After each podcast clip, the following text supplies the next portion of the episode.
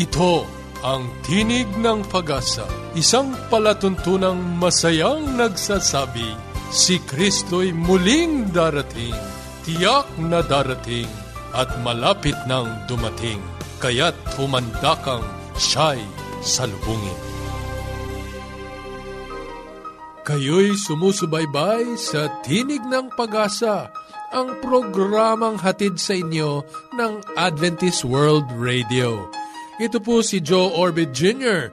Ako po ay mananatiling kasama ninyo sa pagtatanghal dito pa rin sa inyong natatanging programa Tinig ng Pag-asa. Samahan niyo po kaming muli sa loob ng kalahating oras sa pagtuklas at pagtalakay ng mga sipi ng pag-asa mula sa aklat ng buhay. Maligayang araw sa inyong lahat. Bumabalik po tayo sa Himpapawid at binabati po natin ang lahat ng ating mga taga-subaybay. Kamusta po kayo? Pagpalain kayo ng ating Panginoong Diyos.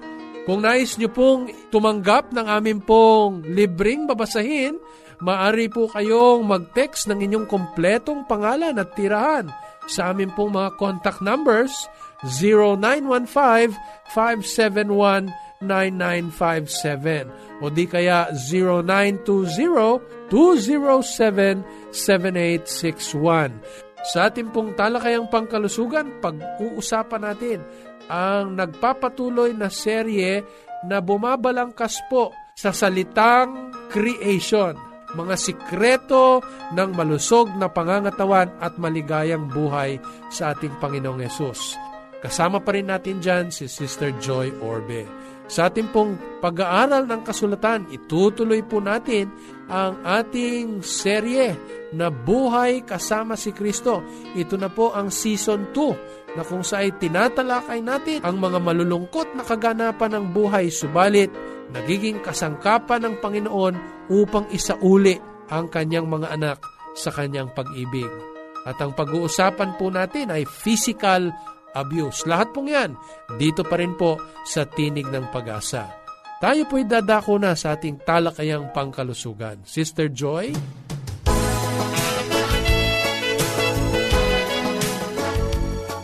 Ating binabaybay ang salitang creation sa pagtuklas ng walong mga sikreto para sa maligayang pamumuhay at pangangatawan. Tayo'y nagpasimula sa titik C na kumakatawan sa choice o kahalagahan ng pagpili. Ang R naman ay kumakatawan sa rest o kahalagahan ng pamamahinga. Ang letrang E ay kumakatawan sa environment o kahalagahan ng kapaligiran.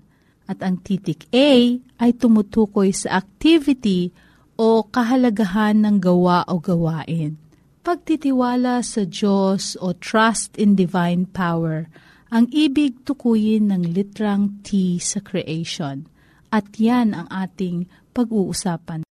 Ayon sa isang pagsusuri na inilabas sa humigit kumulang labing dalawang libong mga katao, mayroong apat na pangunahing mga bagay na bumubuo ng tiwala o pagtitiwala ng tao. Pahayag ni Charles Green, pangunahing tagapagsuri sa nabanggit na pagsisiyasat, sa apat na ito kasama ang credibility, reliability, intimacy, at self-orientation. At ang pinakamataas na dahilan ng pagtitiwala ng tao ayon sa pagsusuri ay reliability o maaasahang pagganap.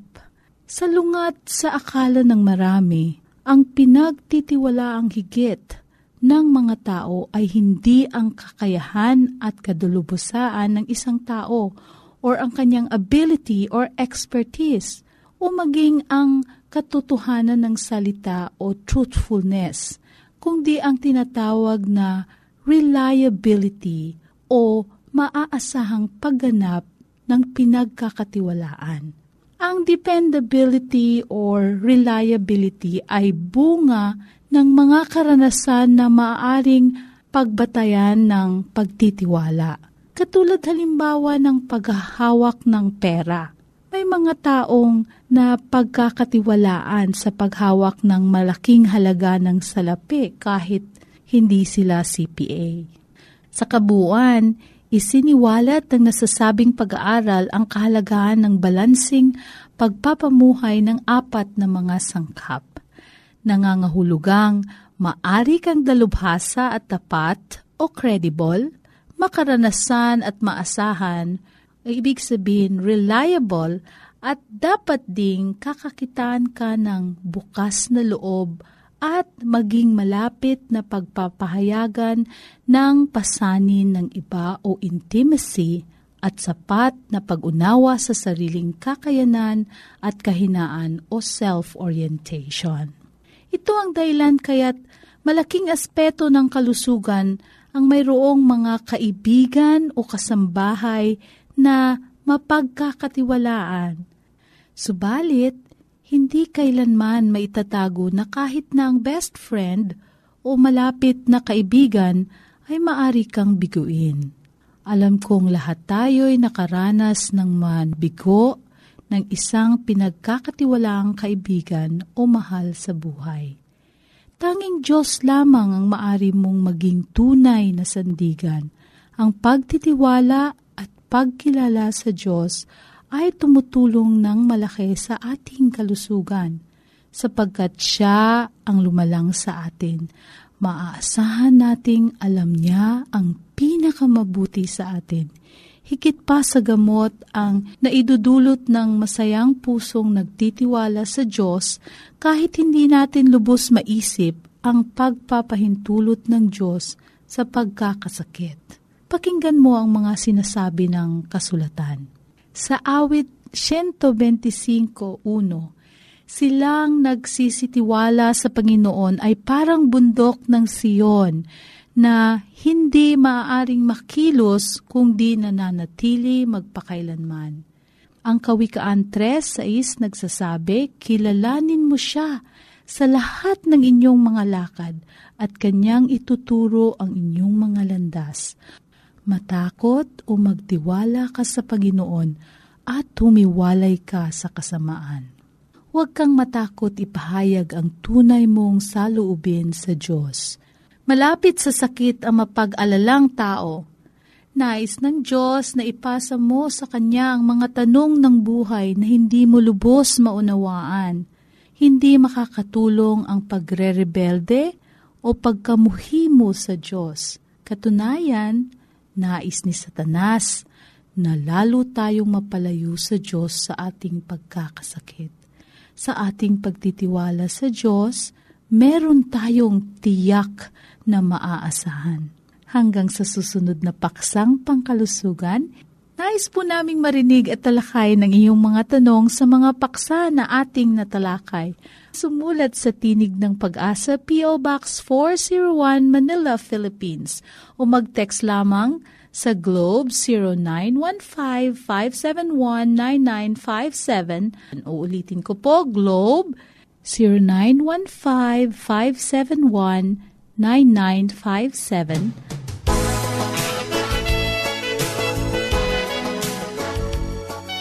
Maraming salamat, Sister Joy. Tayo po ay dadako na sa ating pong pag-aaral ng kasulatan at sa ating pong mga taga-subaybay. Sa mga nakalipas pong linggo ay tinalakay po natin at uh, pinasimulan ang serye nating Buhay Kasama si Kristo.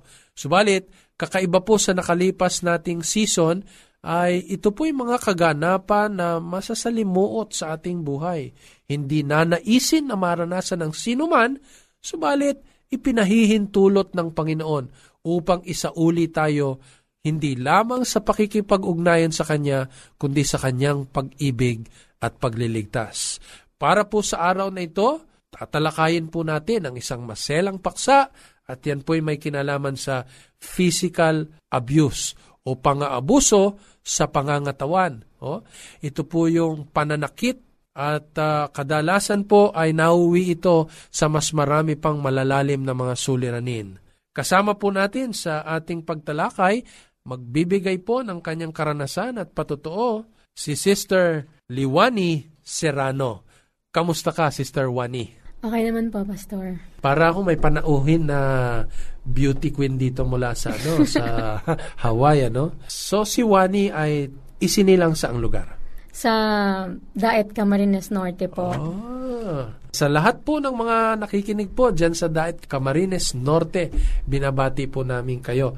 Uh, Wani, hindi magiging madali ang patotoo o salaysay mo ngayon tungkol sa iyong buhay. Ito isang bagay na kung maari ay wag nang alalahanin. No? Mm-hmm. Pero sa kapakinabangan ng ating mga taga-subaybay, inilalagay po natin ang tunay na karanasan ni Wani Serrano upang paghugutan, no? pagmulan ng kalakasan ng mga nakikinig nating may ganito ring karanasan na makabalik sa kapangyarihan, pag-ibig at pag-iingat ng ating Panginoong Diyos. Uh, Wani, pa- paano nagsimula ang lahat? Hmm, kung babalikan po natin yung nakaraan, we were so happy naman po during the first three years of our marriage. Okay. At uh, nagsimula po yon nung ma-assign na po siya sa malayo kasi my husband is a police officer.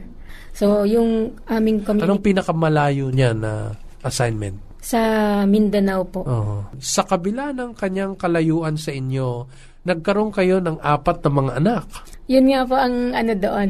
Parang uuwi po siya sa amin, magkakaroon po kami ng anak, tapos babalik naman po siya, manganganak po ako nung college pa, okay naman po yung relasyon namin. So, ibig mo sabihin, kayo'y nagpasimula ng pagmamahalan nung kayo'y nag-aaral pa. Opo. Para po sa kaalaman ng ating mga taga-subaybay, si Wani po ay nagtapos ng psychology, ano po, noong 1993 sa paaralan po ng PUP. Opo. No? At sa panahon na ito, eh, nagkasama kayo ng Opo. iyong asawa. Opo. Oh. So, so, ibig mo sabihin, Wani, sa tatlong taon na maliligayang panahon na yan, nagkaroon kayo ng mga supling. Ano po, yung three years po na yun na hindi kami lagi magkasama, nagkaroon po kami ng dalawang anak. At pagkatapos po noon, uh, dito na po siya na-assign sa Manila. Nung ma-assign na po siya sa Manila, doon ko na po nakita yung mga pagbabago ng mga ugali niya. Para ano, no, Wani, mas maliwanag ito sa ating mga taga-subaybay, makarelate sila kung ito rin ang nararanasan nila pwede bang ilarawan mo sa amin sa iyong mga salita, paanong pang-aabuso ang mga naranasan mo? Uh, actually, it all started nung may mga nakikita na po ako ng mga text messages sa kanya. Mm-hmm. Kasi uh, alam ko po na merong third party. Kasi iba na po yung behavior niya. Ayaw na po niyang kumain. Ayaw niya na po nang sumabay. Um, sa inyo? Sa akin na kumain. And even magluto ako. Parang ayaw, ayaw niya talaga yung lasa. Ng, lahat gumagawa siya ng paraan para mag-away kami lagi. At saka ano, uh, umuwi po siya ng madaling araw. At uh, lasing na lasing po siya. Tapos hmm. ginigising po niya kami. Pag ayaw po namin gumising at para pagsilbihan siya. Doon na po yung nag-start yung Pananakit uh, niya. Pananakit po niya. Pag sinabi mong nananakit siya, anong basically na ginagawa niya? Mm, sinusuntok po. Sa katawan po, sa mukha po. Um, kung saan po niya ako tamaan. Wow. Uh, nagagalit po siya dahil pinakakialaman ko yung cellphone niya. Uh-huh. Kasi po, talagang tinatago po talaga niya yung cellphone niya sa akin. Hindi, hindi po niya talaga pinapakita sa akin yung cellphone niya. Pero yung cellphone ko po, pag tumunog na po yung cellphone ko. Kinukuha na po niya. Kahit wala naman siyang dapat pagselosan. Ginagawa niya tong dahilan? Opo, ginagawa po niya dahilan para masaktan po niya ako. Sinasampal po niya ako kahit nasa terrace po kami. So, sapagkat physical abuse ito, naranasan mo yung suntok, naranasan mo yung sampal, ano pang ibang mga paraan na naabuso ka? Ano po, kahit nakahiga na po ako, um, tinatadyakan pa din po niya ako. Oh, goodness. Tapos, syempre, pulis po siya, may hawak po siyang baril. Uh-huh. Um, kinukuha po niya yung baril, pinangpapalo po niya sa akin. Ganun po. Tapos, sinasakal din po niya ako. Eh, nalulungkot man po tayo mga kaibigan sa ating pong mga taga-subaybay. Wani, papaano ito nagpatuloy? Nagtagal ba ito? Um, Siyempre po, ang foundation po kasi kung bakit nagtitiis po ako, kasi mahal na mahal ko po siya. Mm-hmm. Plus the fact na ayoko pong masira yung family ko, ayoko pong mawalan ng ama yung mga anak ko. Kaya talaga pong nagtitiis po ako kahit po anong gawin sa akin. Kahit na po paulit-ulit po siya na mababae, paulit-ulit po niya akong saktan, gulpihin, lahat po yan titiisin ko. At um, there are times na hindi ko na din po talaga makaya pero wala po talaga ako magawa dahil unang-una hindi ko naman po kayang buhayin yung mga anak ko. So, meron din pong financial factor kung bakit po ako nagtitiis. Hindi ka na nagtrabaho nung kayo'y naging mag-asawa sa paano na yan? Ah, nagtatrabaho po ako. Meron po kasing medyo hindi magandang Ugali. ugali itong kanyang mga actually hindi lang po isa kasi ang naging ka-partner niya ah, other partners. Oho. Habang Ah. kayo'y mag-asawa. Opo, habang kami po. Um, ang ginagawa po kasi niya, tinetext po niya ako kung nasaan po sila, kung ano pong ginagawa nila, ano Oh, pong mga goodness. activities nila. Kaya ang nangyayari po, kahit nasa opisina po ako, natotorture po yung isip ko. Ang ibig ko pong sabihin dito, ah, naapektuhan po yung trabaho ko, so I have to resign. Mhm. I, I really have to resign kasi pati yung umiiyak na ako lagi sa opisina, hindi na ako nakaka-concentrate, hindi na ako nakaka-focus. Finally, nagpasya ka na ah, sabihin sa kanya na magiging mahirap na kayo'y magsama pa. Sinabi ko po yan nung time na parang pagod na pagod na po ako. Pag nahuhuli ko po siya, nagpapahinga lang po siya ng siguro dalawang linggo, tatlong linggo, tapos meron na naman pong bago. Mhm. So, nausap ko po siya, nasabi ko sa kanya, as much as I wanted to live with you, na magtuloy pa kami kahit na ah, sa ganitong sitwasyon namin, kung hindi na talaga niya ako mahal, maghiwalay na kami. Pero ayaw naman po niya talagang pumayag. Ayaw po talaga niya pumayag. At sa kabila nito, nakakaranas ka pa rin ng mga physical abuse na yon. Yun na nga po ang ano doon. Lagi po niyan sinasabi sa akin, tuwing masasaktan po ako, tuwing sinusuntok po niya ako, lagi po niyan sinasabi sa akin na kung hindi lang kita mahal, kung hindi lang kita mahal, sana iniwan na kita, ginaganon pa niya ako. So parang ang pakiramdam ko, Masakit Sige, na, okay pero alang-alang sa opo, pagmamahal mo sa kanya, tapos Opo. binabalik niya sa'yo na mahal ka rin niya, sa Opo. kabila nun, eh, ang kaisipan mo ay nandun pa rin nakahanay na mahal ka niya at mananatili ka. opo. Sabi ko po kasi sa sarili ko, alam kong darating ang panahon, magbabago din siya. Alam ko Oo. magbabago talaga siya. Maputol kitang kaunti. Opo. Ito yung mga panahon na nagtatapat ka bilang mananampalataya sa simbahang ating kinagisnan sa pananampalatayang katoliko. Opo. Nasubukan mo bang dalhin yan sa Panginoon, sa pananalangin? Opo, lagi nga po ako nasa Quiapo Church nun kasi lagi ko pong itinataas yan sa kanya. Nadala mo ba siya sa pagsimba? Nagsisimba man po kami, pero kadalasan po kasi ayaw po niya magpastorbo. Hmm. Eh nung minsan po na yun pa po ang naging dahilan kung bakit ah, nag-away po kami ng gusto. Maraming panahon na inisip mo na ito'y hindi na dapat magpatuloy. Maraming panahon na nakaranas ka ng mga hagupit na iniisip mong hindi dapat mong nararanasan sa kanyang mga kamay. Wani, hiniling mo sa Panginoon na tulungan ka. Dumating ang panahon na yan, siyang nagsabi sa iyo na hindi na siya babalik sa inyong tahanan. Opo, dumating po yung panahon na yun. Um, binyag po ng bunso naming anak nung time na yun. Tapos, binuhat po niya yung anak ko at sabi po niya, wag na wag kang gagaya kay papa mo. Yun na pala yung last night na magkakasama kami. Mhm. Dahil kinabukasan, di na po siya bumalik at nag-text na lang po siya sa akin na sinabi na lang po niya na I'm not going home anymore.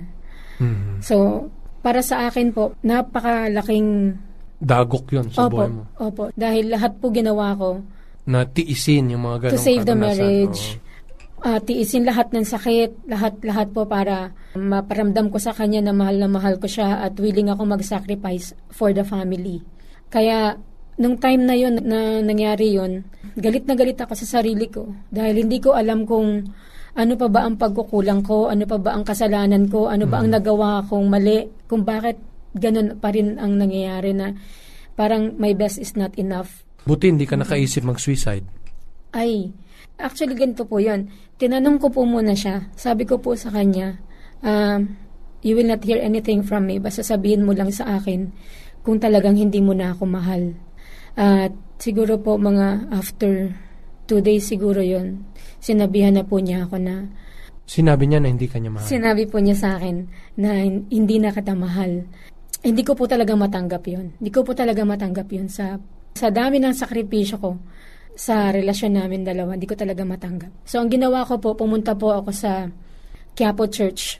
Parang sinisi ko ang Panginoon. Mhm. Sabi ko, mabuti naman akong tao, mabuti naman akong anak, mabuti naman akong asawa. Wala naman akong naiisip na parang mangyari to Parang sa akin. nagmalaki ka na sa Panginoon. Oo, parang sabi ko, I don't deserve this. Um, ang hindi mo na-realize, yun din ang sagot ng Panginoon marahil. Yun nga po. Kaya ang nangyari po nun, pagkatapos ko po nun na pumunta ng Nazareno, umuwi po ako sa bahay.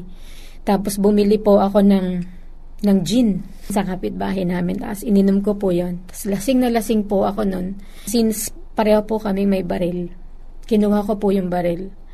At sabi ko kung magpapakamatay ako, yung mga anak ko, sino mag-aalaga? So sabi ko sa sarili ko, dapat patayin ko din yung mga anak ko. Mhm. But then I heard my mother-in-law, uh, sabi niya, ano ba yung nangyayari dyan, Wani? Something like ganun. And, uh, parang na-realize ko na sabi ko, bakit nga ba papatayin ko pa itong mga anak ko? Eh, nandyan naman yung mga biyanan ko to take care of them. So sabi ko, ako na lang. Pero nung Maraming umikot sa ulo Oo, mo, no? Sa po. mga panahon na yan. Tapos, nang, nang kinlik ko na po yung baril, hindi po siya pumuputok. Kasi tinanggal siguro, intentionally tinanggal niya yung trigger pin para hindi pumutok. Mhm. And then, ah, lumipas po yung, yung panahon.